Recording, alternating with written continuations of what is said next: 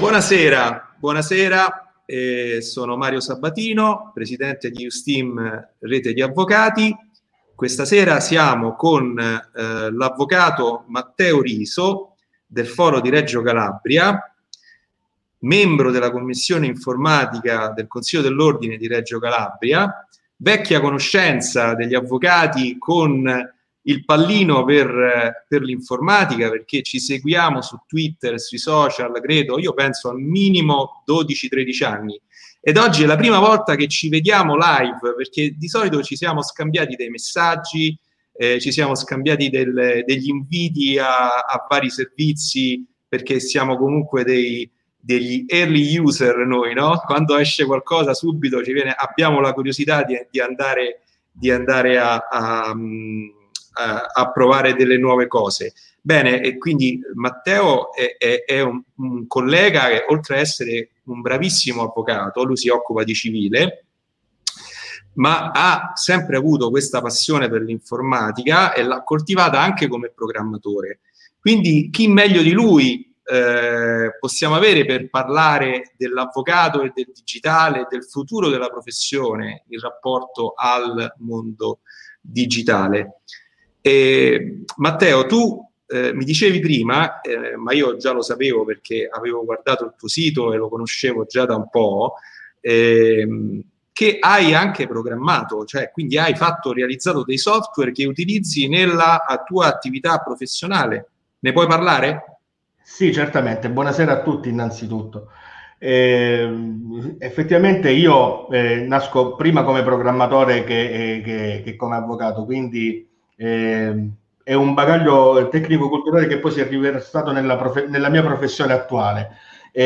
Sì, ho sviluppato attualmente due software importanti. Il primo è ZipGenius, è una utilità gratuita per la compressione dei file, nata ormai nel lontanissimo 1997 come concorrente di WinZip. WinZip era un software di tipo shareware, quindi è tuttora un software shareware, quindi dopo 8 giorni devi acquistare la licenza per continuare a usarlo, idem WinRAR. Io ho creato ZipGenius perché mi ero semplicemente scocciato di craccare WinZip, detto palesemente, quindi confessiamo una confessione. Mi ero scocciato di craccare WinZip e ho cominciato a programmare un'applicazione per la gestione dei file compressi per conto mio. Ormai è in circolazione ufficialmente da 22 anni, perché è iniziato lo sviluppo nel 97 e poi nel 98 è arrivata su internet come applicazione. Poi il sito vero e proprio addirittura è nato nel 2001, il sito zipgenius.it è nato nel 2001, poi è arrivato il .com e così via. E da un paio d'anni invece sto sviluppando e ho lanciato nel corso degli ultimi 12-18 mesi un'applicazione che è la costola di ZipGenius, che si chiama, ha un nome un po' particolare perché prende il nome dalla tecnologia impiegata. Si chiama czipX, il sito di riferimento è czip.it, mentre ZipGenius è un'applicazione per la compressione dei file e la gestione degli archivi compressi. Czip è un'applicazione invece che consente la creazione di archivi crittografati, quindi con la possibilità di inserire in archivi protetti dei documenti più importanti. Quindi ecco Matteo, è importante questa cosa, questo chiarimento. Quindi con ZipGenius noi rendiamo dei file pesanti più leggeri. Sì, questa era l'esigenza primaria quando nel 97 non avevamo ancora nemmeno la DSL e gli hard disk non avevano grandi capacità di memorizzazione, allora c'era l'esigenza di compattare il più possibile la documentazione. Ricordiamoci che all'epoca il mezzo per trasferire i file da un computer all'altro, il mezzo più diffuso erano i floppy da 1 megabyte e 44, quindi documenti piccolissimi. Stiamo parlando della preistoria, forse qualcuno degli spettatori nemmeno ha visto il floppy da 3,5 pollici e nemmeno sa che capacità avesse. Qualcuno è arrivato a usare i computer direttamente con le pennette USB che già cominciavano ad avere quantomeno 8 megabyte. Aspetta megabyte. Matteo, ma il floppy da 1,44 megabyte era quello rigido, non quello morbido? No, no, no, quello rigido, quello piccolo. Quello piccolo, perché io mi ricordo quelli morbidi. Io usai anche quelli mobili. I mobili li ho usati pure io, purtroppo. Perché io non lo so, io primo PC, il primo PC che ho avuto fu un PC1 della Olivetti e ci scrissi la tesi di laurea e ci scrissi anche diciamo, gli appunti, perché poi prendevo bene gli appunti all'università e scrivevo queste cose e tutti mi guardavano un po' strano perché tutti con gli appunti scritti a macchina, io avevo gli appunti già scritti con la stampante ad aghi, e certo sì, c'era questo, effettivamente a loro esisteva questo problema, no? della grandezza dei file. È anche vero che i programmi che si utilizzavano erano molto più piccoli, no? Perché comunque sì, adesso i programmi erano più piccoli, poi a parte tutto le applicazioni come WinZip e lo stesso ZipGenius avevano una funzione particolare che io per esempio sto per togliere dalla prossima versione, ho in sviluppo la versione X di ZipGenius, quindi uscirà una nuova versione a breve. Sto per togliere questa funzione che era quella che consentiva di dividere un archivio zip di grosse dimensioni, quindi di dimensioni superiori al mega 44, in un set di archivi più piccoli poi da riunire una volta portati a destinazione. Quindi si dava la possibilità di mettere più porzioni dello stesso archivio su un set di dischetti da 3,5 pollici. Famoso per esempio il set di dischetti di una versione di Windows, adesso mi sfugge quale, non ricordo se fosse la versione 98-2000, erano qualcosa come 30 floppy per l'installazione, e quindi spesso ci si presentava con 4-5 floppy per poi avere un archivio zip, un'applicazione, un documento. Forse era Windows 95, lo sai? Forse era Windows 95, perché io Windows 95 lo installai direttamente dal CD. Il mio era già la versione OSR2, quindi avevano già fatto uno step, eravamo già 1 o 2 anni sul CD. Perché io ricordo di aver preso il primo computer PC compatibile, come si chiamavano all'epoca, nel 1996 a maggio. Poi ho fatto il primo accesso a internet nell'ottobre del 96, quindi è dal 96 che sono su internet, perciò perfetto. Quindi più o meno abbiamo la stessa età, perché io credo la prima connessione a internet, la feci diciamo poco dopo la laurea, quindi quindi mi affacciai a questo fantastico mondo che sembrava, no, pieno di opportunità, perché avevi la possibilità di... Io un po' la prima internet la rimpiango. Sì, la prima internet, quella è certo. Però dai, parliamo sempre dei tuoi software. Ci sono già le prime domande. C'è Edoardo Ferragina, collega di Usteam, che ti fa una domanda, ma questi software sono a pagamento, sono scaricabili liberamente? Allora, ZipGenius è totalmente gratuito, proprio perché l'avevo fatto per me, quindi... Poi è piaciuto, l'ho fatto vedere prima ai vicini, ai parenti, così mi hanno convinto a metterlo su internet, ho detto vabbè, resterà sempre gratuito, anche la prossima versione sarà ancora gratuita. CzipX invece è a pagamento, però ha un costo veramente irrisorio, 99 centesimi, anche perché è stata progettata per essere multipiattaforma, quindi è disponibile per Windows attraverso il Windows Store, il Mac attraverso il Mac App Store, su Android pure, manca solo la versione per iOS perché è in fase di sviluppo, perché purtroppo lo sviluppo per la versione per l'iPhone è un po' più macchinosa, perché si deve andare a sbattere la testa contro le limitazioni imposte dalla casa madre, perché si lavora praticamente su iCloud in sostanza. Ho capito. E c'è anche per Linux, che invece la versione per Linux è totalmente gratuita. Mm-hmm. Quindi è bene, quindi ci sono due tool utili per la professione, perché è chiaro che Noi abbiamo il limite, no, quando facciamo i depositi. Chiaramente adesso c'è la possibilità, quando facciamo i depositi telematici, ci sono degli applicativi che fanno automaticamente lo spacchettamento e mandano automaticamente le PEC, no, in successione affinché si possa fare questo deposito. Però comunque è bene sempre, quando quelle volte capita di fare una scansione o comunque di ricevere una scansione da parte di un cliente che magari ha un formato troppo pesante perché hanno fatto magari il formato grafico anziché il formato testuale, hanno fatto la scansione a colori anziché a quella in bianco e nero, è chiaro che potrebbe essere necessario alleggerire un pochino, no, il file, quindi può essere utile fare la compressione del file. Io per esempio la compressione la faccio quando devo depositare più documenti che sono per comodità, no? Magari di una tipologia, di estratti conto per esempio. Esattamente. Devo depositare una serie di estratti conto, faccio un deposito con un unico file zippato, e quindi avere comunque uno strumento che ti consente di comprimere e quindi di alleggerire il peso complessivo di questi file può essere utile, no? Quindi puoi essere più ordinato.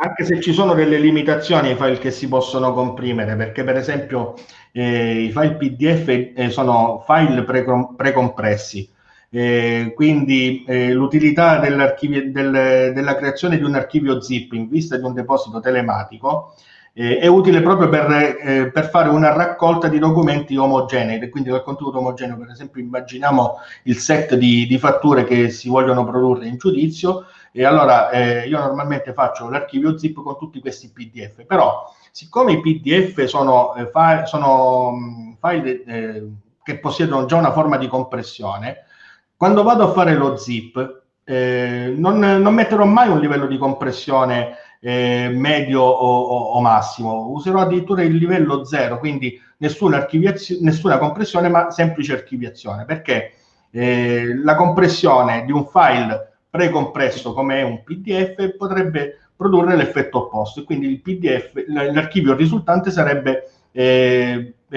più grosso dei file che contiene all'interno, quindi si incrementerebbe la dimensione.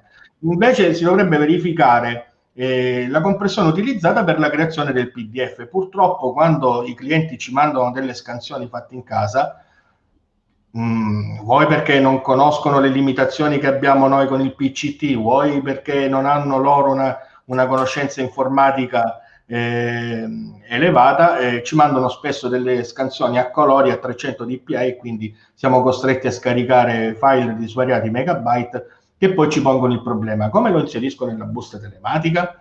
E quindi ci tocca andare a utilizzare dei servizi online come I Love PDF, che permettono di caricare il PDF originale e far applicare una compressione e quindi ottenere un file di dimensioni minori. Io utilizzo PDF Fill Editor, che è un editor che permette di fare l'ottimizzazione dei file PDF, e devo dire che li riduce sensibilmente. Sì, ma perché il principio di funzionamento è esattamente lo stesso fra i vari tool. In sostanza cosa fanno questi tool? Caricano il PDF, lo smontano in immagini o in documento di testo secondo quello che trovano all'interno, e ricreano il PDF con una compressione superiore, quindi riducendo il numero di dpi da 300 a 150, a 100, a seconda di come sono impostati questi algoritmi. Infatti quando venne introdotto il PCT, ricordo che ai convegni strestavamo sempre dicendo: fate le scansioni con l'impostazione bianco e nero e non più di 150 dpi. Certo. Perché tanto per la stampa 150 dpi sono più che sufficienti. Nella maggior parte dei casi i PDF resteranno visualizzati a schermo, dove sullo schermo bastano addirittura 72 dpi, quindi addirittura si potrebbe scendere ulteriormente. Però poi a stamparlo a 72 dpi non si leggerebbe quasi niente, quindi 100-150 dpi è la soluzione migliore. La compressione invece fatta con gli archivi zip non conviene con il PDF, ma è utile per archiviare, per mettere tutti insieme documenti con contenuti omogenei. Mentre invece Matteo, l'altro software, quello CzipX, è un software per la cifratura, no? per la cifratura dei file, cifratura che è importantissima proprio ai fini della sicurezza dei dati sensibili che trattiamo per i nostri clienti, cioè i dati dei nostri clienti che comunque conserviamo sui nostri PC, nei nostri archivi. Ecco, tu che utilizzi questo software nella tua attività quotidiana e quindi avrai degli archivi zippati, ma quando fai le modifiche come ti comporti? Quindi tu un file è un sistema che consente la sincronizzazione con le piattaforme di file sharing oppure no? Oppure... Serve un minimo di spiegazione, perché non si tratta di archivi zip. Infatti l'estensione predefinita di questi tipi di file è czx, perché in sostanza l'applicazione funziona così. Io chiedo di crittografare un certo numero di file. Questi file vengono inseriti in un file zip che poi viene sottoposto viene elaborato dall'algoritmo crittografico che viene selezionato dall'utente. L'applicazione spiega quali sono le differenze fra i vari algoritmi. Io ho fatto questa applicazione perché ZipGenius già poteva creare degli archivi crittografati, però utilizzava delle tecnologie che sono state superate sia dall'evoluzione tecnologica stessa, sia dalla bravura dei malintenzionati e anche dalla potenza dei computer che riuscivano comunque a decifrare degli archivi crittografati con quelle tecnologie utilizzate in ZipGenius. Allora ho fatto un'applicazione a parte, prendendo una costola di ZipGenius, e ho studiato per 2 anni i testi di Bruce Schneier, che è uno dei massimi esponenti nel settore della crittografia e anche nel board del progetto Tor, giusto per fare un esempio. Ho letto un po' di suoi articoli, un po' di suoi scritti, ho letto quali sono le buone prassi per sviluppare un'applicazione che sia crittograficamente sicura, allora ho realizzato CzipX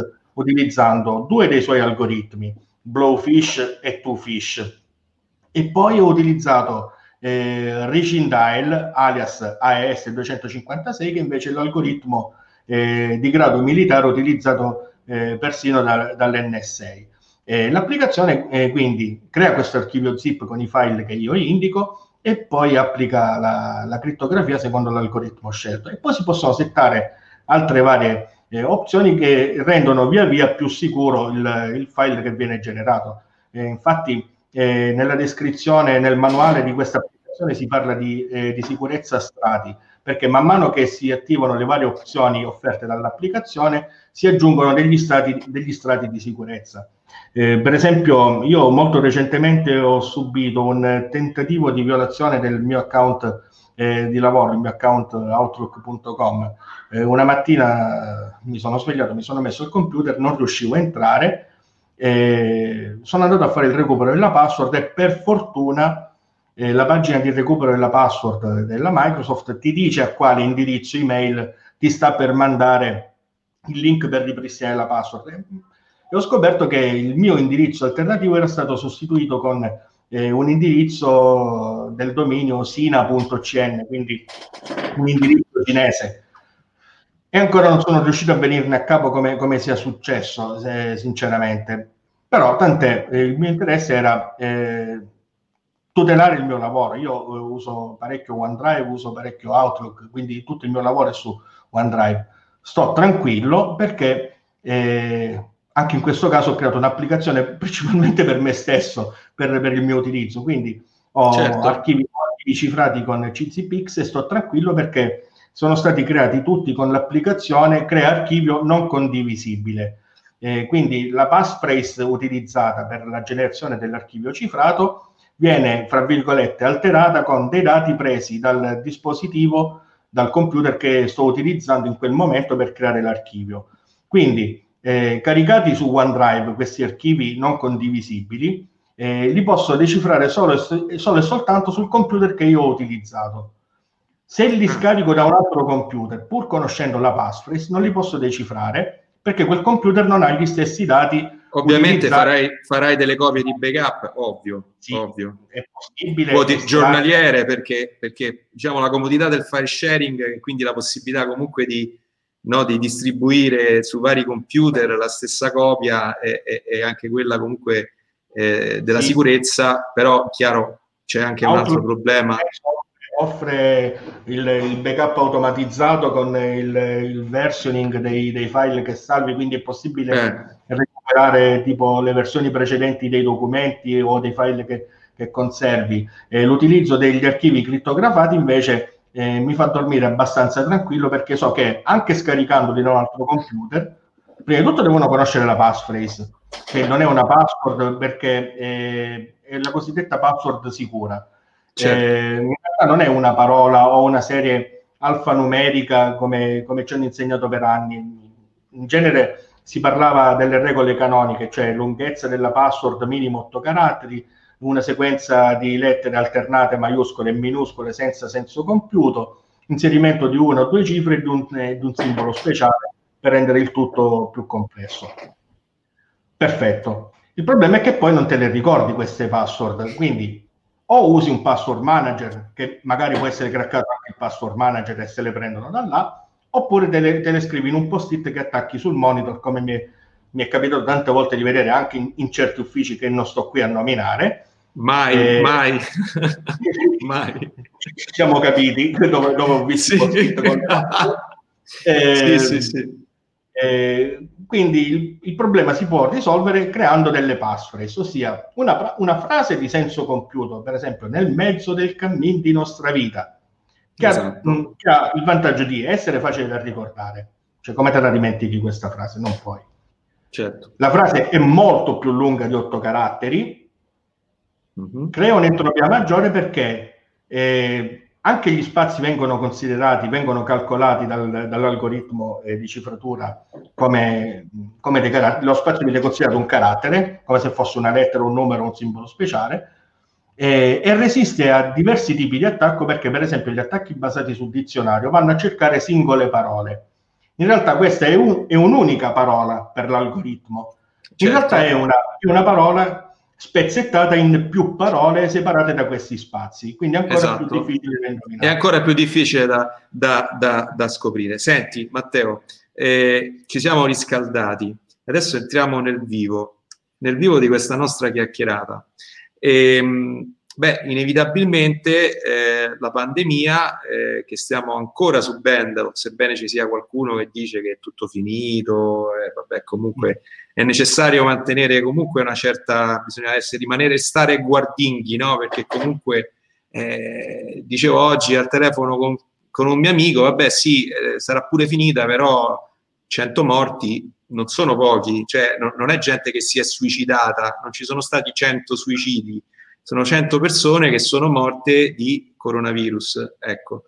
Comunque, quello che volevamo dire oggi è che sicuramente questa pandemia è stata un acceleratore di processi verso il mondo del digitale. Oggi è praticamente all'ordine del giorno per tutti quanti l'uso delle piattaforme di videoconferenza. In tutte le famiglie si sono tenute con videoconferenze e più videoconferenze al giorno, perché chi ha dei figli a scuola che vanno a scuola sa che questi figli comunque hanno dovuto seguire le lezioni, chi è insegnante ha dovuto ottenere delle lezioni utilizzando delle piattaforme e quindi diciamo che il mondo, la società è entrata in questo mondo digitale, no?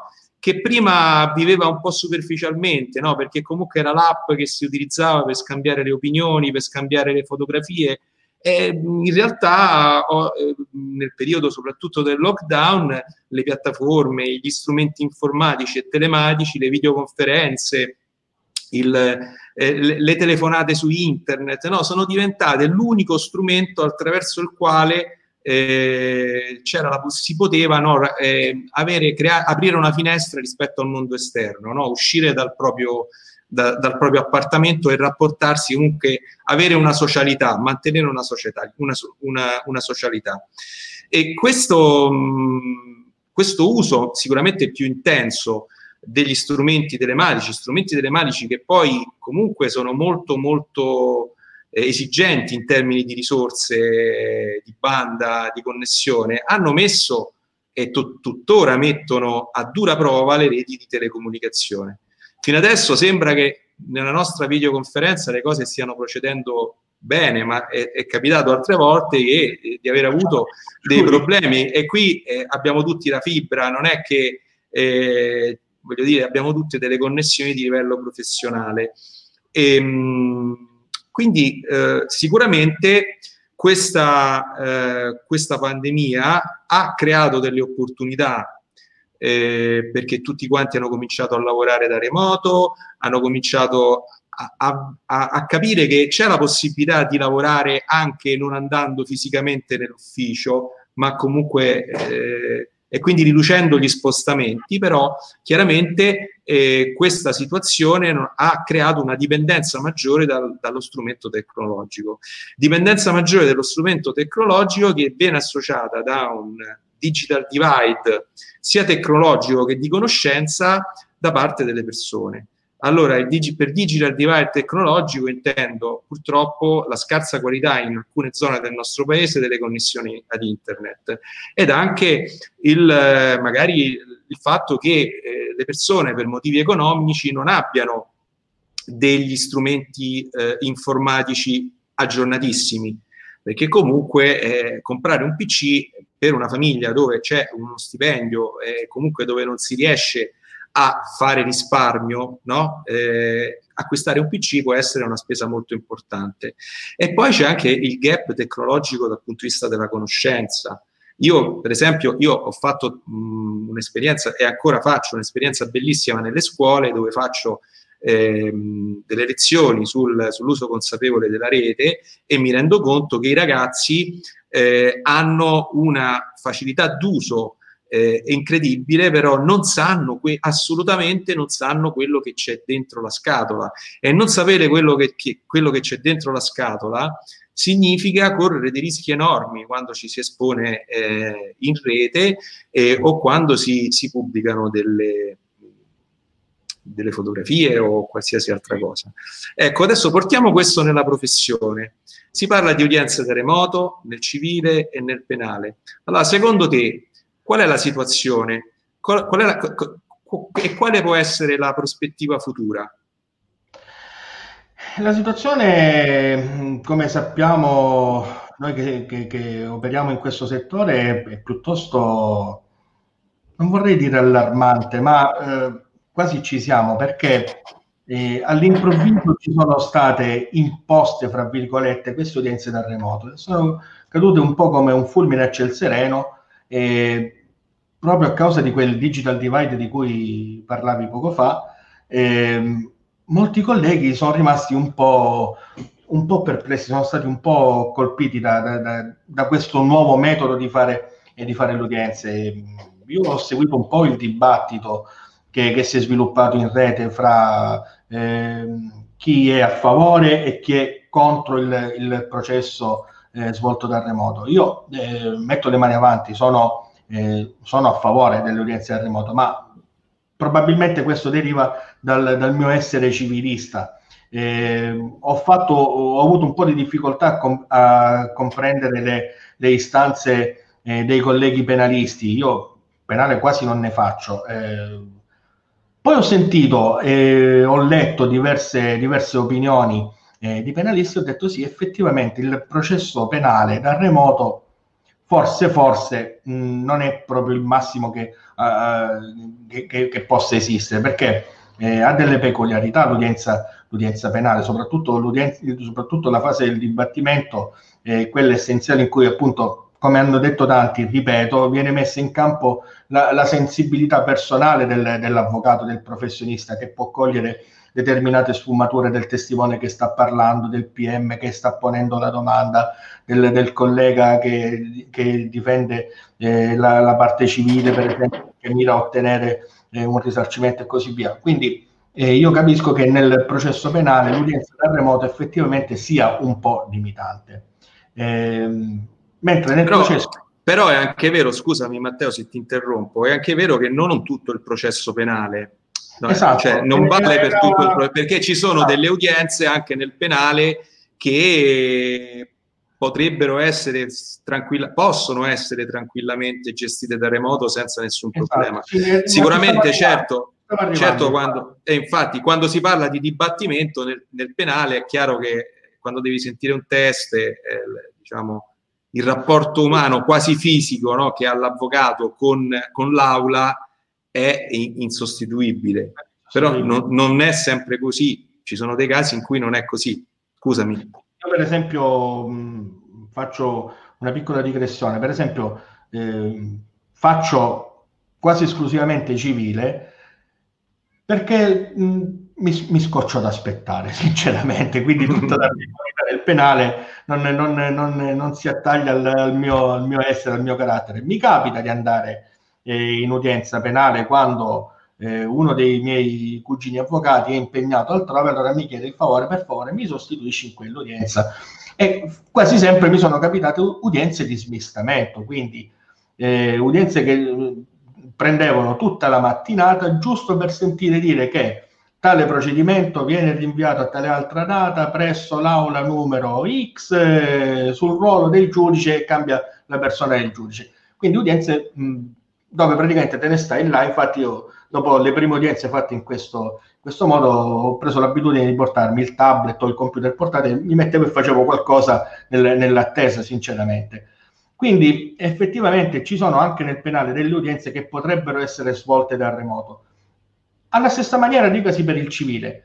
Nel civile, dove ci sono nelle udienze in cui è necessaria la partecipazione di una persona estranea al corpo del processo, quindi parlo dei testimoni. Quando si tratta di svolgere delle prove testimoniali, lì sono d'accordo, è insostituibile la presenza in aula, è necessario stare davanti al giudice a sentir parlare il testimone, così che si possono porre le domande giuste al momento giusto secondo quello che si sente dire. Però dalla parte opposta del processo penale, il processo civile in larga parte è fatto di udienze in cui si va davanti al giudice giusto per dire mi riporto a tutte le domande e le eccezioni per come formulate negli atti di causa, e magari si aspetta diverse ore, 300 persone tutte in uno stanzone o in un corridoio, giusto per sentirsi chiamare per ripetere questa formuletta. Quindi effettivamente ci sono delle udienze nel processo civile che potrebbero essere benissimo svolte dal remoto. Qualcuno sostiene il contrario. Io penso per esempio l'audizione del CTU per chiarimenti potrebbe essere svolta dal remoto, mentre la butto là. L'udienza di precisazione e conclusioni potrebbe essere addirittura uno scambio di note scritte per aumentare notevolmente la velocità del processo civile. So che dicendo queste parole mi attirerò degli insulti impressionanti da parte di parecchi colleghi, ma questo è il mio modo di vedere, cioè, se vogliamo... Ma non ti stanno insultando, leggi un messaggio di... Conosco il soggetto. Conosco il soggetto e lo saluto, quindi... no, va bene, comunque sì, sicuramente. Guarda, poi tra l'altro per il civile è tutto più semplice, perché poi sebbene il processo sia stato concepito con i tre principi di Chiovendana memoria, no? Oralità, concentrazione e immediatezza, allora diciamo che tutti questi tre principi nel processo civile non si sono mai, non abbiamo mai visti, a parte qualche rarissimo caso, ecco. No, quindi diciamo che sostanzialmente il processo civile è un processo scritto, e quindi a parte delle situazioni, ecco, l'udienza di assunzione dei testi, quella è un'udienza che sicuramente richiede la presenza, anche perché il test potrebbe ricevere dei suggerimenti, eccetera eccetera. Certo, ecco. Ci sono delle udienze in cui può esserci l'esigenza di una trattazione con il giudice, no? Perché magari il giudice può aver bisogno proprio di avere questa relazione, questo contatto fisico con l'avvocato, che magari può aiutare il giudice a guardare, a evidenziare dei documenti, a osservare meglio delle cose, perché purtroppo con i tempi, col carico di lavoro che c'è, non tutti i giudici hanno la possibilità di guardarsi bene prima tutti i fascicoli, no? E quindi fare l'udienza sicuramente in presenza aiuta, perché tu puoi tirare fuori dalla borsa il documento che serve, lo metti sotto gli occhi del giudice e il giudice va proprio a mette i riflettori proprio su quello che serve, no? È la bravura anche dell'avvocato, no? Di riuscire a dare al momento dell'udienza, nel momento opportuno, l'elemento giusto al magistrato affinché il magistrato possa prendere una decisione, no? In certo. Quel momento. Ecco. Sicuramente queste cose sono più complicate nel processo civile da remoto, però è anche vero che quanti sono i casi.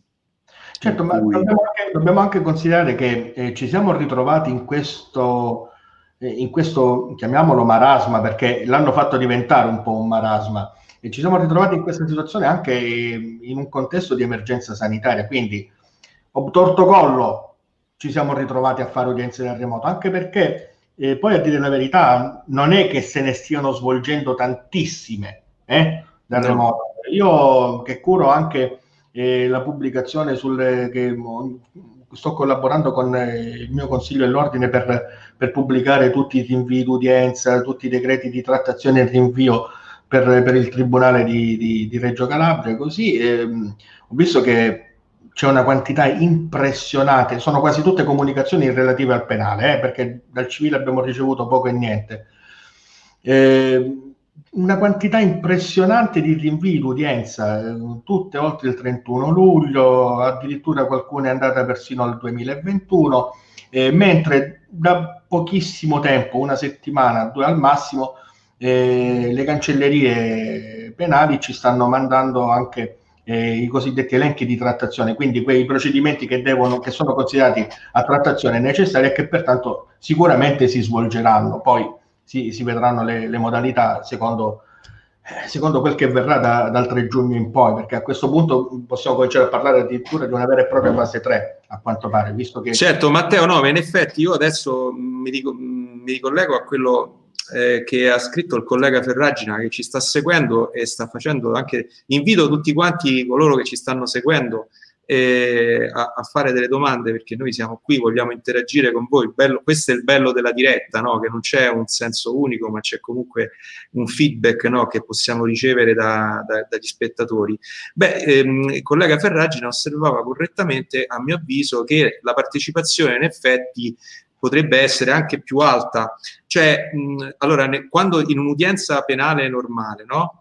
Tu hai chiaramente, guardi il viso della corte, no? Si trova di fronte all'avvocato ovviamente, però non vedi le altre parti, le parti che sono accanto ai propri avvocati, no? Che sono praticamente o dietro, alle spalle o comunque sulla stessa linea, mentre invece tu nella videoconferenza hai le facce di tutti, anzi hai anche i dettagli.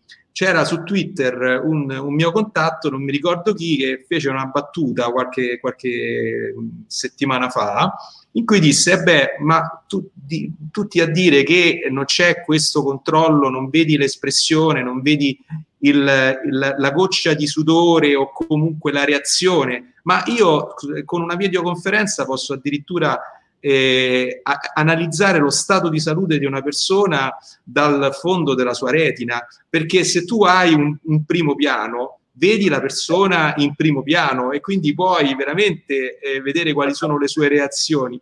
E poi c'è anche chi dice che il video è verità, il video è verità, è più facile nascondersi magari in presenza piuttosto che in video, perché quel momento no, perché comunque ci si trova in un contesto diverso dal contesto formale della corte, no? Magari ci si trova in un contesto più rilassato. È anche più efficace da un punto di vista della qualità dell'attività svolta. Infatti adesso sto leggendo il commento sempre di Edoardo, che saluto, effettivamente sì. Secondo me si fa molta più attenzione in una videoconferenza che non dal vivo.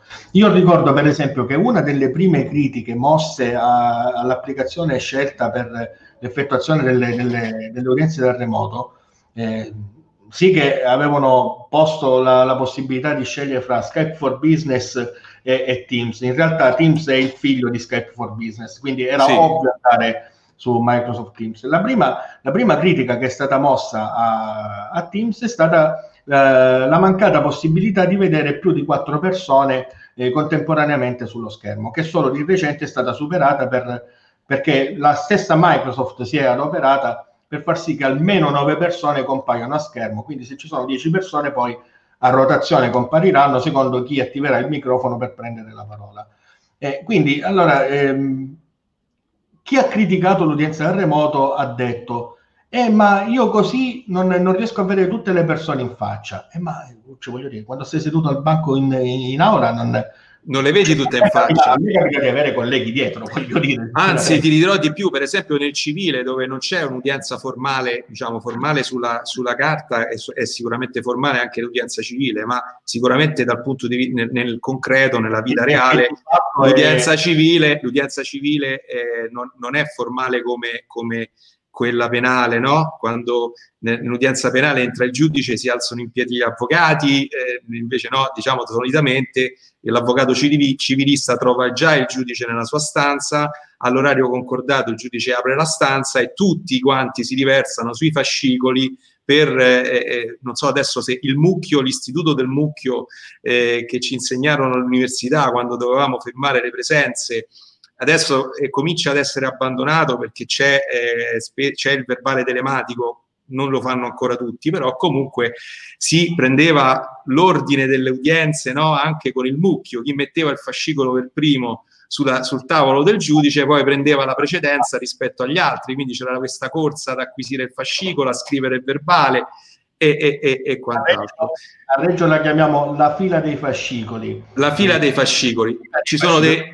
Si va a mettere il fascicolo sul tavolo del giudice e poi si sta fuori dall'aula perché l'aria diventa assolutamente irrespirabile per come sono i nostri locali. Questo è il periodo giugno-luglio in cui fare udienza a Reggio, giacca, cravatta, vestiti di tutto punto.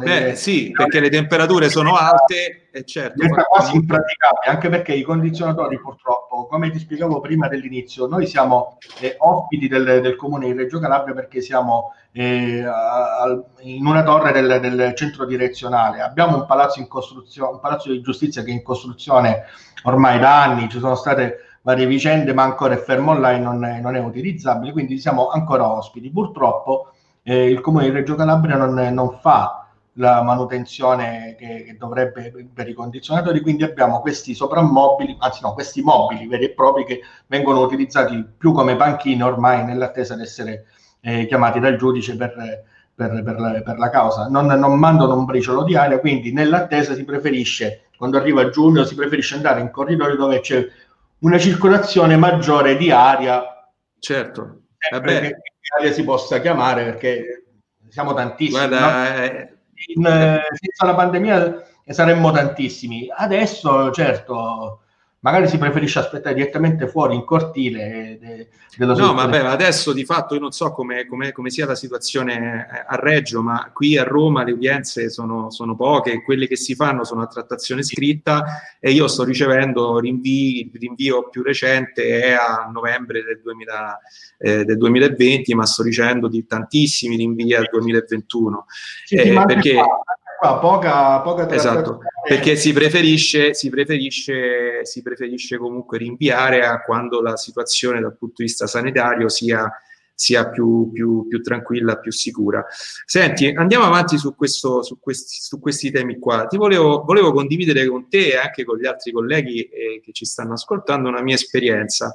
Io qui su Roma gli ufficiali giudiziari prendevano, adesso non so quali siano le nuove disposizioni a partire dal mese di giugno, ma diciamo fino a tutto il mese di maggio prendevano gli atti ultimo giorno e gli atti urgente, cioè gli atti che scadono quel giorno stesso o nelle 48 ore precedenti, e mi sono trovato di fronte alla necessità di notificare un pignoramento presso terzi. Cioè, avevo questo precetto che era praticamente all'88° giorno, mandai una PEC all'ufficiale giudiziario per chiedere se c'era la possibilità di fare la notifica a mezzo posta elettronica certificata.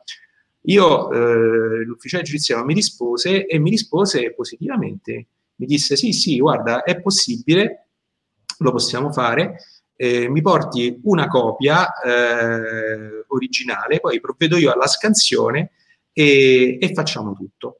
E io contentissimo, perché era una cosa comunque per me, diciamo, quasi impossibile, no?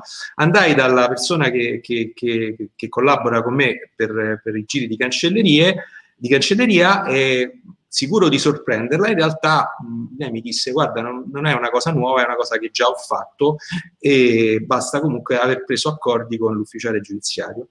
Bene, io consegno questo atto fiducioso. Quando vado a ritirare i titoli, perché qui a Roma consegniamo la copia del titolo e poi ritiriamo l'originale, no? Per ovvi motivi, non so, è una usanza anche in altri fori, per evitare di smarrirli ovviamente. La persona che mi fa i giri dice avvocato, però io ho cercato tantissimo di chiamarla, però non sono riuscita. Perché il suo telefono era irraggiungibile, il suo numero era irraggiungibile, ma in realtà l'ufficiale giudiziario ha preso la notifica a mezzo PEC soltanto nei confronti della parte debitrice. Nei confronti, diciamo, i terzi erano delle banche, erano tre istituti finanziari, tre banche, alle banche la notifica l'ha fatta a mezzo posta. E mi ha detto pure l'ufficiale giudiziario vabbè, adesso io faccio la notifica a mezzo PEC e quello la riceve immediatamente, mentre invece le banche la riceveranno dopo, quindi chiaramente il debitore avrà tutta la possibilità di sottrarre il compendio pignorato, che poi vuol dire non è proprio una cosa, però comunque la tentazione poi è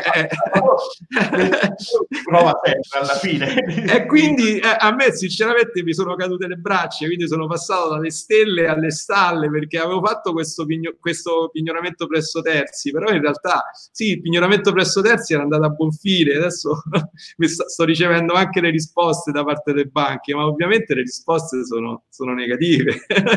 Perché sono negative? Perché sono negative? Cioè, nel senso, abbiamo la posta elettronica certificata, cioè, a parte che siamo l'unico paese al mondo che usa la posta elettronica certificata, è un'invenzione tutta italiana, ce la siamo esatto. Per avere un sistema telematico con lo stesso valore legale della raccomandata. Parentesi, l'avremmo potuto fare anche senza la posta elettronica certificata, avremmo potuto utilizzare dei certificati di sicurezza che in gergo tecnico si chiamano S-MIME, Secure MIME, da allegare a dei comunissimi messaggi di posta elettronica ordinaria, quella che alcune cancellerie chiamano PEO, e l'ho scoperta da pochissimo. Acronimo di posta elettronica ordinaria. Una collega un giorno mi ha chiamato e mi ha chiesto ma scusa, che significa PEO? Ho detto guarda, è l'email semplicemente. E perché la chiamano posta elettronica ordinaria? Per distinguerla dalla posta elettronica certificata. PEC, posta elettronica certificata. Esatto. Avremmo potuto avere dei messaggi validi sotto... Però vabbè, hanno adottato la PEC, Matteo. Sinceramente è una cosa nostra. Perché non usarla a tutti i livelli? È quello il funziona per la notifica. La PEC è perfetta, è un po' meno, diciamo, è un po' meno perfetta per fare i depositi in cancelleria. Infatti, secondo me bisognerebbe cambiare il sistema. Ecco. Perché esatto. Un altro sistema di PCT, secondo me, perché esatto, rimaniamo sulla PEC, che è importante, perché proprio ci tengo a parlare di questa cosa della PEC.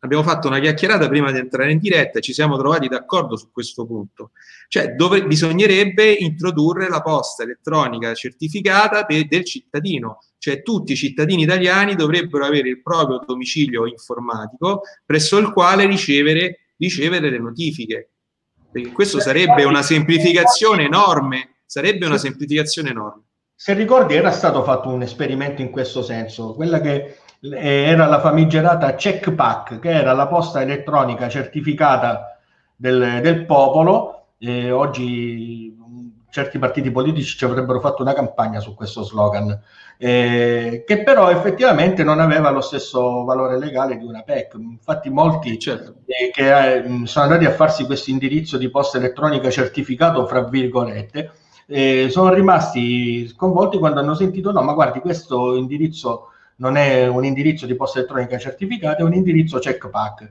E chiedevano: scusi, a che serve? Serve semplicemente al cittadino per comunicare con le pubbliche amministrazioni. Esatto, quindi c'è soltanto la comunicazione tra la pubblica amministrazione e il cittadino, utilizzando questa cosa che è stata abbandonata poi, tra l'altro. È stata abbandonata. Ecco. No, perché non fare effettivamente una PEC del popolo, una PEC del cittadino? Esatto, perché il Ministero dell'Innovazione in realtà ha esaminato questa possibilità e c'è dunque il progetto di associare la posta elettronica, l'indirizzo di posta elettronica certificata, quindi col domicilio informatico, alla cosiddetta identità digitale. Quindi la carta d'identità digitale insieme allo SPID dovrebbe entrare in un sistema, dovrebbe creare un sistema in cui tutti quanti i cittadini, no, possano accedere e ricevere comunicazioni, quindi interagire con la pubblica amministrazione, ma nell'ipotesi in cui fosse aperta anche alle interazioni dal privato, anche i cittadini, no? A parte le società che devono avere tutte e questo ha introdotto, è stato un livello di un provvedimento che ha semplificato moltissimo, no? Le interazioni tra privati, perché chiaramente fare una notifica a una società a mezzo PEC è una cosa semplicissima che possiamo fare noi avvocati. Prima bisogna andare all'ufficiale giudiziario, sostenere delle spese, no? Quindi comunque era tutto molto più complicato. Riuscire magari, ecco, a introdurre questa cosa anche per le notifiche ai cittadini, ok? Sarebbe secondo me un grado aggiuntivo di semplificazione, no? E di efficienza all'intero sistema anche della giustizia, non soltanto, no, dei rapporti tra privati. Quindi assolutamente sì, semplificherebbe notevolmente. Sarebbe collegata al cosiddetto anagrafe unico, quindi noi avremmo il pubblico registro dei cittadini che è rappresentato dall'anagrafe unico che si sta popolando mese dopo mese sempre di più, quindi chiaramente tutti gli uffici di anagrafe stanno riversando in questo anagrafe unico i dati anagrafici dei cittadini italiani, e quindi questo rappresenterebbe sicuramente uno spunto, no? Speriamo che il Ministero dell'Innovazione distolga l'attenzione dall'app Immuni e si dedichi invece a queste cose che forse potrebbero far cambiare un pochino la vita, no? Sì. E sicuramente rendere più semplice i rapporti tra le aziende, tra i cittadini e le aziende, rendere anche più semplice il lavoro degli avvocati e rendere anche più facile, semplice il funzionamento della giustizia. Si potrebbe obiettare riguardo a questo fatto che, vabbè, c'è il digital divide, quello di cui avevamo parlato precedentemente. Ma secondo me ci sono anche degli interessi contrastanti, degli interessi contrari a che questo venga realizzato, cioè senza voler fare la dietrologia. Ipotizziamo una PEC del cittadino. Ci sarebbero certi indotti che verrebbero automaticamente meno se tutti i cittadini iniziassero a usare una posta elettronica certificata. Quindi da un certo punto di vista sarebbe utilissimo sia per il cittadino che per noi professionisti poter, per esempio, notificare direttamente a un privato un atto, una sentenza, qualcosa. Sarebbe comodo per il cittadino poter contattare tramite PEC le pubbliche amministrazioni senza dover andare a fare tutte le attività allo sportello. Io, per esempio, apro una parentesi del tutto personale. Ricordo quando la mia povera mamma ebbe bisogno di un ausilio per la mobilità, una sedia a rotelle.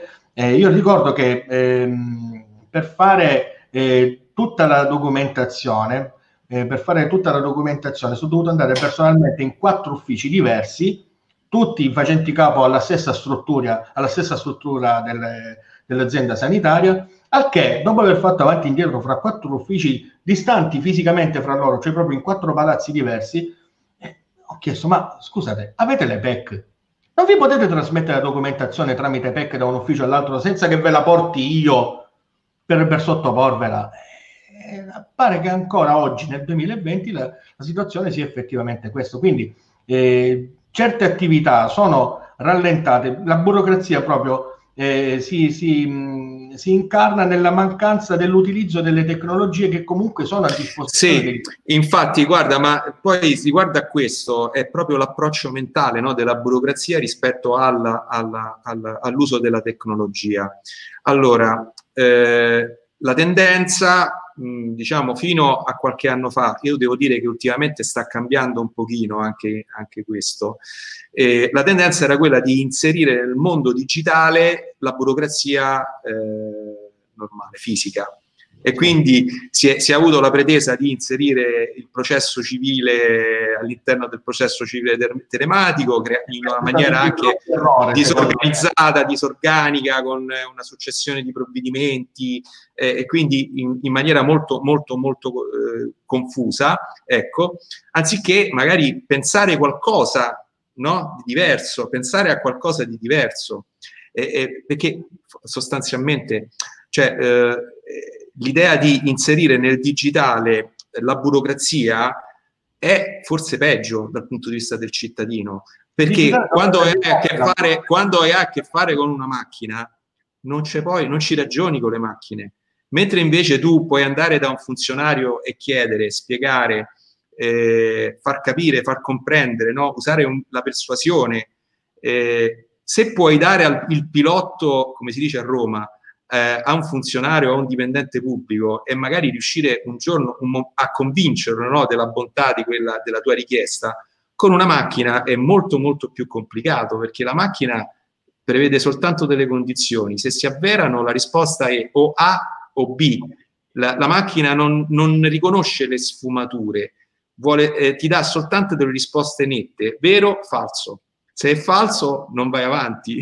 Quindi ecco, e quindi il discorso era un altro, nel senso che parecchie attività sono fermate dalla burocrazia, nel senso che la burocrazia non usa la tecnologia, in questo senso, per esempio, facciamo l'esempio a noi più vicino, il PCT. Noi ci siamo ritrovati a un certo punto, il 30 giugno del 2014, ormai siamo a 6 anni di obbligatorietà del processo civile telematico, abbiamo visto in corso d'opera che c'erano delle cose che non andavano bene, non funzionavano e tuttora non funzionano.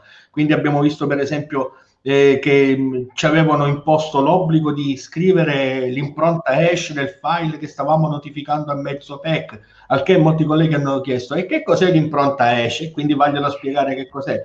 Poi ci hanno ripensato e l'hanno tolta perché effettivamente non serviva a niente, cioè garantisce sì la genuinità di un file, ma se tu mandi un file firmato digitalmente, già modificare un byte di un file firmato digitalmente lo corrompi, significa corromperlo, è un file corrotto.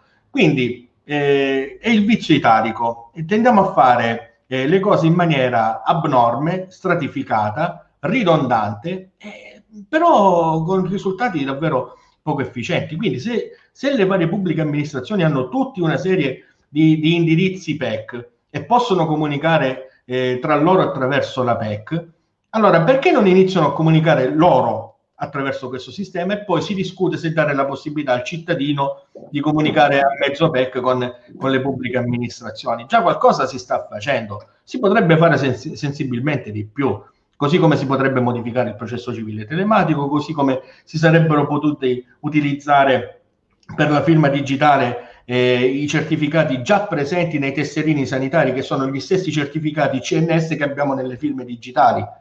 In realtà avremmo potuto utilizzare quelle come firme digitali, non le abbiamo mai utilizzate. Ma adesso tra l'altro anche possono essere utilizzate anche come dispositivi di cifratura per criptare i file, i sistemi di firma digitale.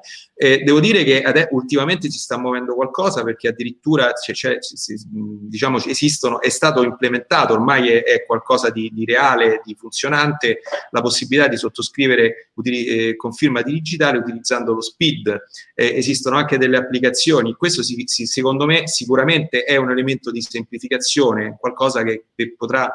Esistono le firme digitali monouso, cose che possono essere utilizzate anche da noi avvocati, no? Che in questo momento abbiamo difficoltà a incontrare i nostri assistiti, con €1,50 si può andare nel sito di uno dei più, diciamo, famosi certificatori di firma digitale, per acquistare una firma digitale per €1,50, IVA compresa, o più IVA, comunque non è una differenza. Io ho provato la procedura, è una procedura estremamente semplice, e quindi si possono far sottoscrivere i mandati ai clienti utilizzando questa modalità. Esatto. Riguardo al discorso della semplificazione, allora, perché questo tema è attinente, no? L'approccio mentale della burocrazia rispetto al mondo digitale. Vogliamo parlare del collegamento da remoto da parte dei cancellieri e dei magistrati? Allora, i cancellieri, il personale di cancelleria, quindi i cancellieri hanno la possibilità di fare il cosiddetto lavoro agile, no? Sì. Adesso va di moda dire lavoro agile, qualche anno fa si parlava di smart working, la stessa cosa. Quindi possono lavorare da casa.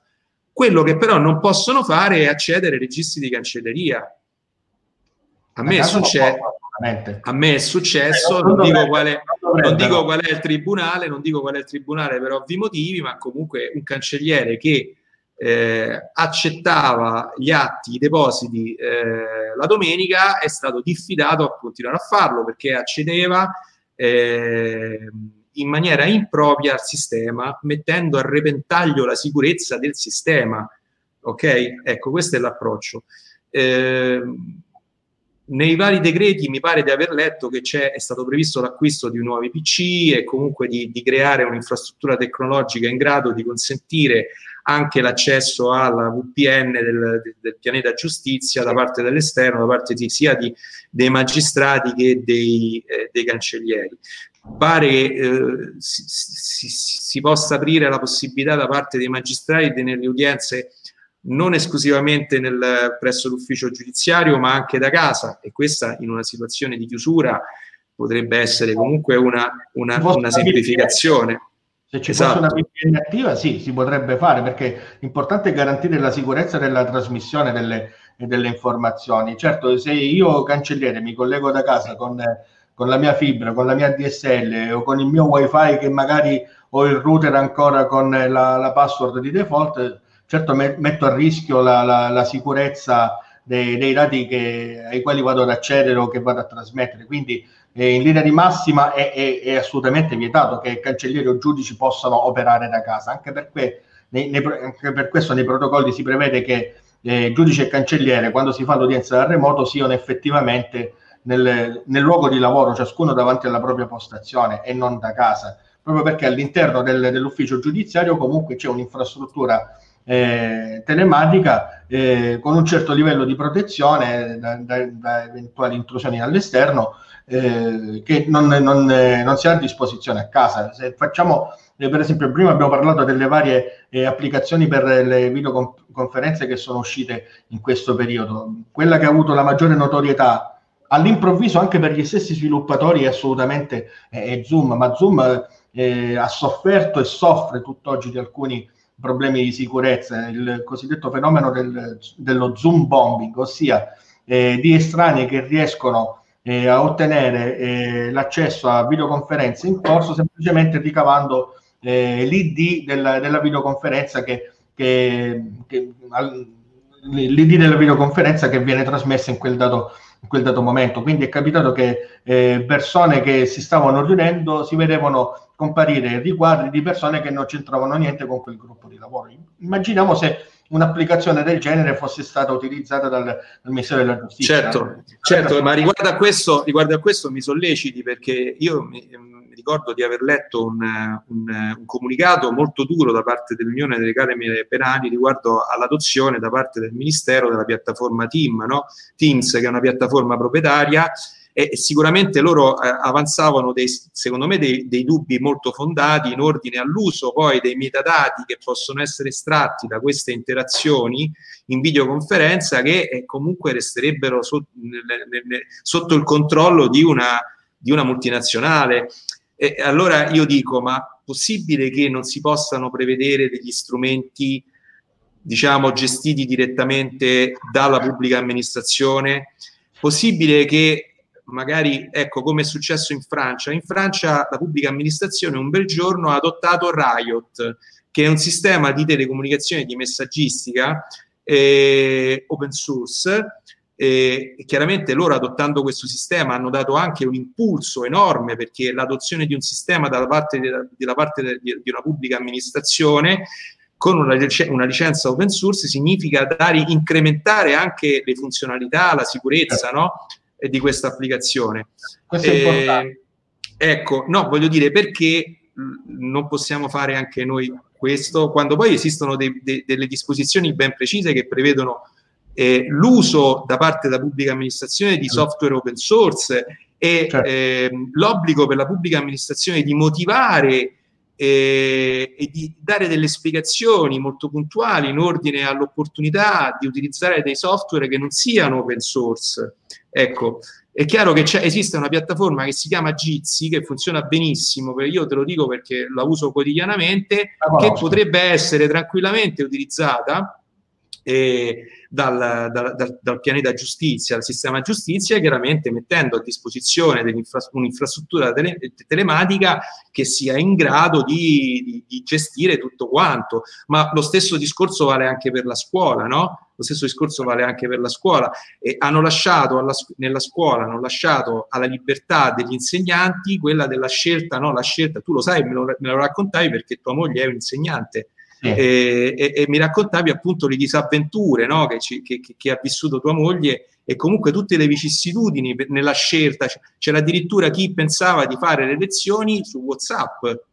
È stata una cosa allucinante, perché mia moglie fa parte di quell'esercito di insegnanti precari che in questo periodo veramente ha retto in piedi il sistema della scuola, lavorando quasi H24. Purtroppo c'è stato qualcuno che ha criticato gli insegnanti sostenendo che guadagnassero lo stipendio non facendo niente. Evidentemente non ha in casa un insegnante, perché fare la didattica a distanza significa o fare le video lezioni oppure preparare il materiale didattico da caricare nelle piattaforme nelle scelte dei rispettivi istituti scolastici. Mia moglie addirittura insegna in 2 scuole distanti una dall'altra ben 70 chilometri, quindi quando doveva fare le lezioni in presenza capitava che facesse 2 ore qua a Reggio e poi altre 2-3 ore a 70 chilometri di distanza, e quindi poi il ritorno, e questo praticamente quasi tutta la settimana. Sì, c'è stato un notevole risparmio di gasolio da parte di mia moglie, però il lavoro è semplicemente triplicato, perché con la didattica a distanza sono sorti dei problemi. Innanzitutto si è data la possibilità ai ragazzi di chiamare il docente anche alle 10 di sera, perché magari non avevano capito un passaggio della lezione fatta la mattina, quando invece l'orario a scuola è quello: finisce la scuola, ciao, ci vediamo domani. E poi magari chiamavano in un momento in cui mia moglie doveva preparare le lezioni per il giorno dopo. Certo, no, vabbè, questo Matteo è un capitolo enorme. Se ti va, magari se ti va magari ne parleremo, perché questo per arrivare al discorso delle applicazioni, certo. Le scuole si sono organizzate in maniera completamente diversa. Una è stata piuttosto celere a rispondere alla chiamata del ministro Azzolini, ha detto: da questo momento in poi faremo le video lezioni una volta a settimana con l'applicazione Cisco WebEx, che secondo me è una delle migliori, anche se closed source, è comunque una delle migliori per il set di funzioni che mette a disposizione. L'altra scuola invece ha lasciato un po' correre, non si sono organizzati subito, hanno solo stabilito di utilizzare Teams per il collegio docenti, per i consigli di classe, mentre per le video lezioni non hanno dato disposizioni specifiche, tanto che a un certo punto mia moglie è venuta a dirmi: lo sai, pare che faremo le video lezioni in quell'altra scuola utilizzando WhatsApp. Ma vi rendete conto che WhatsApp regge fino a 4 persone contemporaneamente? Sì, ma poi E poi, senza scendere nei dettagli, i problemi di sicurezza, i server dove sono collocati, questioni che sono state sollevate anche per Teams, e ora ne parlerò. WhatsApp non è assolutamente indicato. Morale della favola, hanno risolto il problema passando a Skype anziché utilizzare WhatsApp, che non è tanto meglio. Alla fine dei conti Skype è il cugino di Teams, quindi bene o male hanno scelto... Sì, diciamo che Teams è un'evoluzione di Skype. Teams è un'evoluzione di Skype. Infatti ora dovrebbe uscire anche una versione per privati di Teams, quindi con funzioni più simili a quelle di Skype. In sostanza Skype è solo la parte per le comunicazioni, mentre Teams prevede anche tutte quelle altre funzioni di raggruppamento delle persone, di chat, che appunto Teams for Business già prevede. Qual è il discorso? Nella scuola è mancata un'organizzazione dalla testa, uno che dicesse facciamo in questa maniera, allo stesso modo facciamo per la giustizia. Per la giustizia hanno stabilito, facciamo le udienze del remoto utilizzando Teams, che è un'applicazione che qualcuno ha criticato per svariati motivi. Hanno sollevato problemi relativamente alla collocazione dei server, presunti problemi di privacy, di chiusura del codice. Allora, secondo me Teams è una delle migliori applicazioni che esistono, anche se ha dei grossi limiti tecnici, nel senso che un'applicazione che richiede computer potenti per funzionare, perché mangia un sacco di risorse CPU e consuma parecchia banda. È capitato tante volte che mia moglie facesse il consiglio docente o il consiglio di classe o il collegio docenti e io ero nell'altra stanza e non riuscivo a navigare perché con Teams erano collegate 40-50 persone e quindi diventava impossibile navigare pur avendo una fibra da 1 gigabit. Il problema dei server era un non problema, perché Microsoft per le edizioni business dei suoi software mette a disposizione, permette di scegliere in funzione dell'indirizzo di residenza o della sede dell'organizzazione che utilizza le versioni business del loro software, l'area dei server da utilizzare. Quindi un utente europeo andrà automaticamente a utilizzare server europei, quindi il Ministero della Giustizia utilizza i server europei di Microsoft, perciò sotto il profilo del GDPR già ci siamo e non c'è altro da fare. Per quanto riguarda invece la questione del closed source, qui si deve un attimo discutere, perché effettivamente la pubblica amministrazione dovrebbe utilizzare applicazioni a codice aperto, che a parte tutto ha anche dei vantaggi rispetto al codice chiuso, perché è intrinsecamente più sicura un'applicazione a codice aperto, poiché chi capisce il codice, chi riesce a leggere il codice sorgente, può andare a vedere cosa fa quell'applicazione, come funziona, se ci sono delle stranezze. Esempio di questi ultimi giorni, la pubblicazione del codice sorgente dell'app Immuni per il contact tracing. Prima è stato rilasciato il codice sorgente dell'app, adesso è stato rilasciato il codice sorgente dell'applicazione lato server, ossia quella che dovrebbe essere utilizzata dal personale sanitario per dare informazioni relativamente a eventuali contatti con persone positive. Però purtroppo non si conosce il codice sorgente del set che sta alla base delle API, dell'API. Perché lì è un discorso invece... Lì se lo tengono ben stretto Google.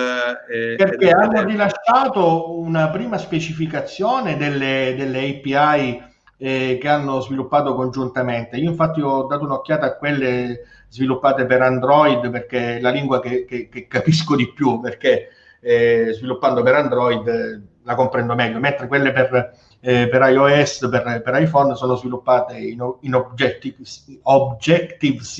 che è un linguaggio di programmazione che, per carità, lasciamo perdere. Poi però non hanno rilasciato ulteriori sviluppi di queste API, semplicemente hanno rilasciato una comunicazione dicendo che Apple con iOS 13.5 avrebbe attivato le API per il contact tracing e Google invece avrebbe aggiornato l'applicazione, ecco, Play Services. Matteo, ti fermo un attimo per dare un'informazione di pubblico servizio, perché girano in rete dei video diciamo abbastanza inquietanti in cui cittadini purtroppo anche stimolati da notizie false che sono state fatte circolare sostengono che questa applicazione di contact tracing sarebbe stata installata all'insaputa, no, del proprietario dei telefoni. In realtà quello che voi trovate nella sul vostro telefonino non è niente altro che questa API, che sono dei set di comandi che consentiranno all'applicazione Immuni di comunicare e quindi di funzionare sostanzialmente. Quindi non è l'applicazione, ci tenevo a precisarlo perché poi alla fine rischiamo, no, perché poi queste false notizie rischiano di distogliere l'attenzione dalle reali preoccupazioni che esistono in ordine alla opportunità di questa app di contact tracing, sulle modalità di funzionamento e anche sull'utilità, perché è logico che tu in un sistema attuale dove non c'è garanzia di tampone, no? Ai sintomatici lievi, ok? Alla fine rischi di mettere in quarantena il cittadino segnalato dotato di senso civico, quando poi effettivamente non ha proprio nulla, no? E magari poi se entra in contatto più volte con persone infette rischia comunque di farsi più quarantene, ecco, è chiaro che questa applicazione dovrebbe andare di pari passo con un potenziamento o comunque con una garanzia da parte dello Stato di fare dei tamponi, degli esami entro 24-48 ore dalla segnalazione da parte dell'app, e questo non mi pare che vi sia. Anzi, io devo dire, proprio per chiudere questo punto, perché poi andiamo anche un po' fuori tema, però mi hai sollecitato, devo dire che dal punto di vista proprio di legittimità costituzionale, no? In un sistema in cui ci fosse la garanzia dell'esame di tampone o dell'esame serologico, ma più che dell'esame serologico direi proprio del tampone, si potrebbe anche rendere obbligatoria l'applicazione, no? Perché esiste comunque l'interesse il diritto alla salute, ecco. Ecco, nel momento in cui tu non puoi garantire, ovviamente lo rendi volontario, e allora qual è l'utilità di questa cosa? Quando poi alla fine questa cosa per funzionare dovrebbe avere un numero, una percentuale di utenti molto elevata. Che significa? Giusto per chiudere il discorso, l'app Immuni, molti hanno sollevato dubbi circa la violazione della privacy del soggetto che installa l'applicazione. Allora, io ho letto il codice dell'app Immuni, sinceramente non ci sono tutti quei trasferimenti di dati paventati, per esempio non vengono raccolti nemmeno i dati della geolocalizzazione, nonostante si debba tenere attivo il Bluetooth sul telefonino. Però Matteo, scusami, sulla geolocalizzazione esiste un problemino, cioè sui telefoni Android per attivare, devi attivare il posizionamento. Questa è una limitazione, secondo me è una riduzione del livello di garanzia per la tutela dei dati personali degli utenti Android a partire dall'Android 6.0, giusto? Esatto, ma sono i dati che vengono generati dall'applicazione che sono diversi da quelli di... Sì, capisco, però perché il posizionamento non avrebbero potuto implementare un sistema... Quello purtroppo è un problema che ci portiamo dietro, perché dobbiamo anche soddisfare gli interessi di Google, per esempio. Che è quello il problema. È stato pubblicato qualche tempo fa il video di un artista tedesco che ha fatto letteralmente l'hacking di Google Maps dal vivo, mettendo in un carrellino 100 telefoni con la geolocalizzazione attiva, se li è portati a spasso per una strada che era assolutamente priva di traffico, invece su Google Maps risultava... segnato in rosso quel tratto di strada, perché Google Maps indica la quantità di traffico proprio in funzione del numero di telefoni che si trovano concentrati in quel determinato tratto di strada nello stesso momento e che risultano in movimento a una certa velocità. Quindi, continuando a spostarsi questa persona con questo carrellino con centinaia di telefoni, ha dato l'impressione che ci fosse un ingorgo su una strada che invece era completamente sgombra. È quello il guaio. Quindi a un certo punto, per incrementare la precisione delle informazioni sul traffico e degli spostamenti, quindi anche per arricchire il proprio set di dati che ormai Google ha su tutto il mondo, ha associato l'attivazione della geolocalizzazione con il Bluetooth. Oltre a utilizzare anche la ricerca del wifi per prendere informazioni sulla posizione, sul collocamento della persona fra questa rete e quell'altra rete. Ecco perché abbiamo tutto un elenco di reti wifi. Senti, Matteo, allora guarda, noi ormai è quasi un'ora e mezza che chiacchieriamo. Abbiamo detto delle cose, secondo me è stata una bella chiacchierata, molto interessante. Ci sono stati dei momenti che sono stati forse anche un po' tecnici, no? Quasi per addetti ai lavori. Però la domanda che può venire spontanea da parte di un avvocato magari di vecchia scuola, no? O comunque con un collega che non abbia questa passione che abbiamo noi da sempre per il mondo dell'informatica, e potrebbero obiettare, dico vabbè, ma scusate, ma cioè, noi siamo giuristi, siamo avvocati, ma che c'entra tutta questa tecnologia? Noi sì, usiamo la tecnologia per scrivere gli atti, per mandare la posta elettronica, ma a che serve capire di informatica? La domanda conclusiva che ti voglio fare, ma secondo te è necessario che l'avvocato di oggi, ma anche soprattutto l'avvocato del futuro, abbia un minimo di competenze informatiche per poter svolgere bene la propria professione? Secondo me sì, e non è una risposta semplice da dare, perché io penso a tanti colleghi anche della nostra fascia d'età che non sono affatto avvezzi all'uso delle strumentazioni informatiche. Saluto Leo, adesso ho visto il commento. Lo saluto anch'io. Tanti colleghi della nostra fascia d'età hanno dei problemi enormi con l'informatica, ma non problemi nel senso sotto il profilo dell'attività professionale. Io, per esempio, non riesco a immaginare, io ho come modello di riferimento un mio cugino che ogni tanto mi telefona e mi chiede: ma senti, come faccio questo deposito telematico? Perché non mi ricordo come l'abbiamo fatto insieme l'altra volta. Cioè, siamo a questo livello, eppure ha una cinquantina d'anni, non lo possiamo definire anziano. Io quasi ci sono, ne ho 45, quindi voglio dire, io penso, se si presenta per esempio uno sviluppatore di software da mio cugino e chiede: avvocato, sapete, io ho avuto un problema con la mia azienda, sostengono che loro sono i titolari sui diritti del software che io ho sviluppato per loro. Mi chiedo, lui saprà dare una risposta a questa persona? Secondo me, in tutta franchezza, no.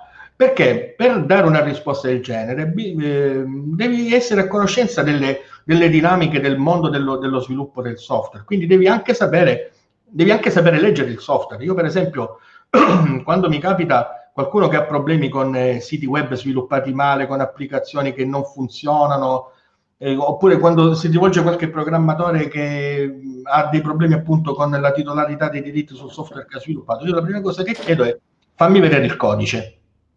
Soprattutto per quanto riguarda i siti web, fammi vedere il sito come funziona, perché non funziona. Mi faccio scaricare una copia intera del sito della persona che si presenta, me lo installo sul mio server personale, perché devo vedere esattamente come funziona e come non funziona quel sito. Quindi devo andare a vedere cosa c'è dietro effettivamente. Perciò, per gli avvocati di oggi, avere una competenza informatica di un certo livello, non dico arrivare a saper leggere il codice, ma quantomeno avere presente la nozione di codice sorgente, quali sono le diverse licenze per il software, per esempio le licenze GPL, le licenze AGPL come quella dell'app Immuni di cui discutevamo poc'anzi. Quindi un minimo di preparazione tecnica in questo senso l'avvocato di oggi la deve avere, l'avvocato del futuro la deve assolutamente possedere una conoscenza. Assolutamente possedere, ecco, assolutamente. Se pensiamo all'avvocato amministrativista, ad esempio, mi solleciti su questo punto qua, e sono uscite delle sentenze, perché noi sappiamo che è sempre più diffuso nei concorsi, soprattutto l'uso da parte della pubblica amministrazione proprio per la selezione del personale, l'assegnazione la composizione delle graduatorie, l'assegnazione delle cattedre, no? L'uso di strumenti informatici, quindi degli algoritmi. Ci sono state delle pronunce da parte del TAR, del Consiglio di Stato, riguardo proprio al tema dell'algoritmo, e il TAR e il Consiglio di Stato hanno detto che l'algoritmo deve essere comunque comprensibile, cioè non ci deve essere questo buco nero, no? Quindi l'algoritmo è parte del procedimento amministrativo e quindi deve essere scrutinabile, quindi deve esserci la possibilità da parte di tutti di vedere come funziona, quindi come concretamente ha elaborato le proprie graduatorie, stiamo parlando appunto di graduatorie. E soprattutto l'algoritmo non deve essere qualcosa che vive a sé stante, quindi non c'è un potere della macchina. Code is not law. C'è qualcuno che disse, diciamo sicuramente più importante di noi, si parla di Lessig, no? Il famoso professore americano che scrisse un bellissimo libro che tutti noi abbiamo letto, Code is law, no?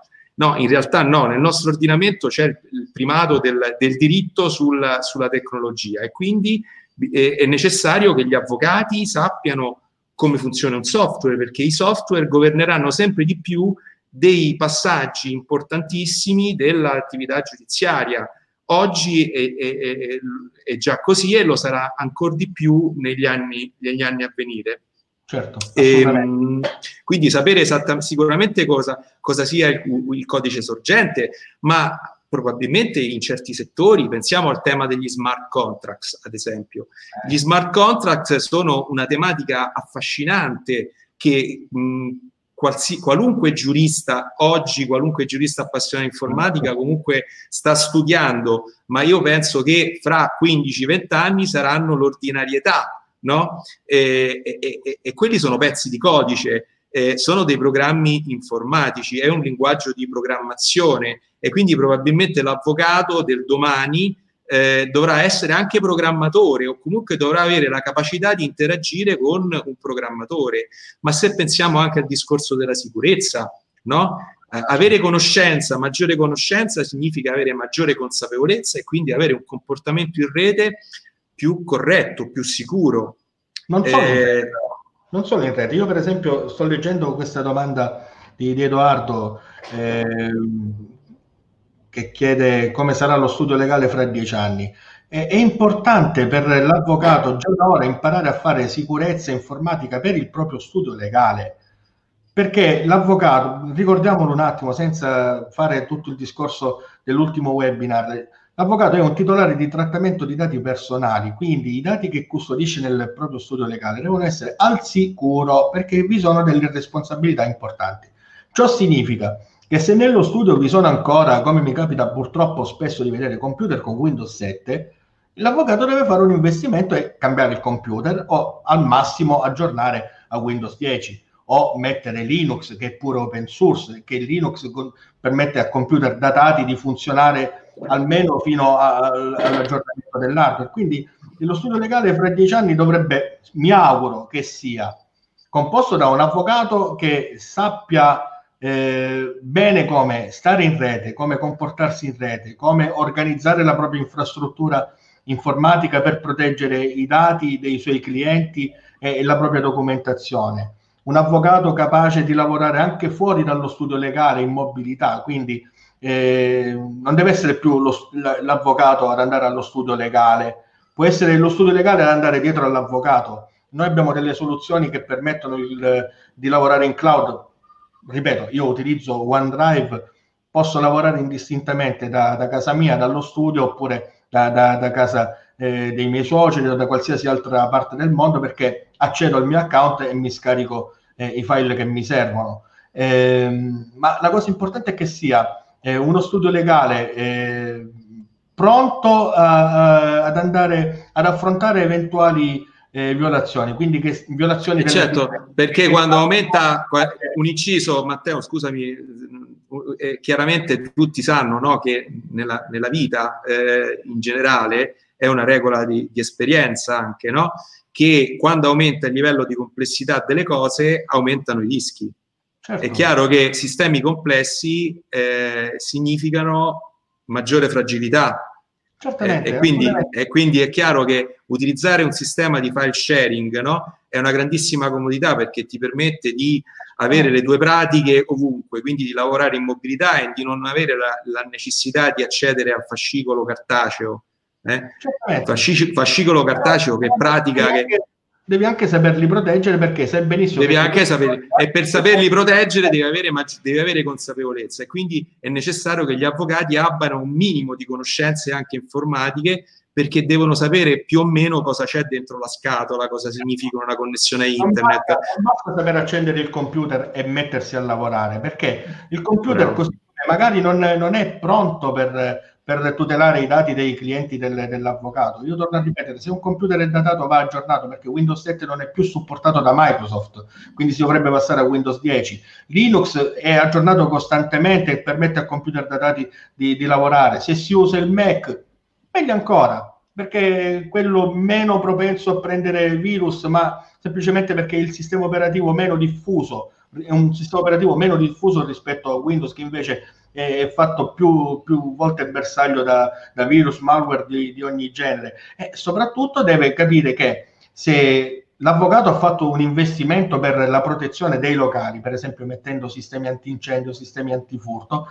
dovrebbe fare un investimento anche in sicurezza informatica. Se non è capace di farlo in maniera del tutto legittima, cioè se non è capace di farlo personalmente, questo non è assolutamente un rimprovero, può rivolgersi tranquillamente a dei consulenti, dei tecnici competenti che gli vadano a organizzare per esempio un file server per la condivisione in rete dei documenti fra tutti gli avvocati presenti nello studio legale, che curi la sicurezza attivando firewall, magari utilizzando un firewall fisico messo all'ingresso e all'uscita della rete che si usa in studio, anziché un semplice firewall software che potrebbe anche essere disattivato o aggirato dal malware.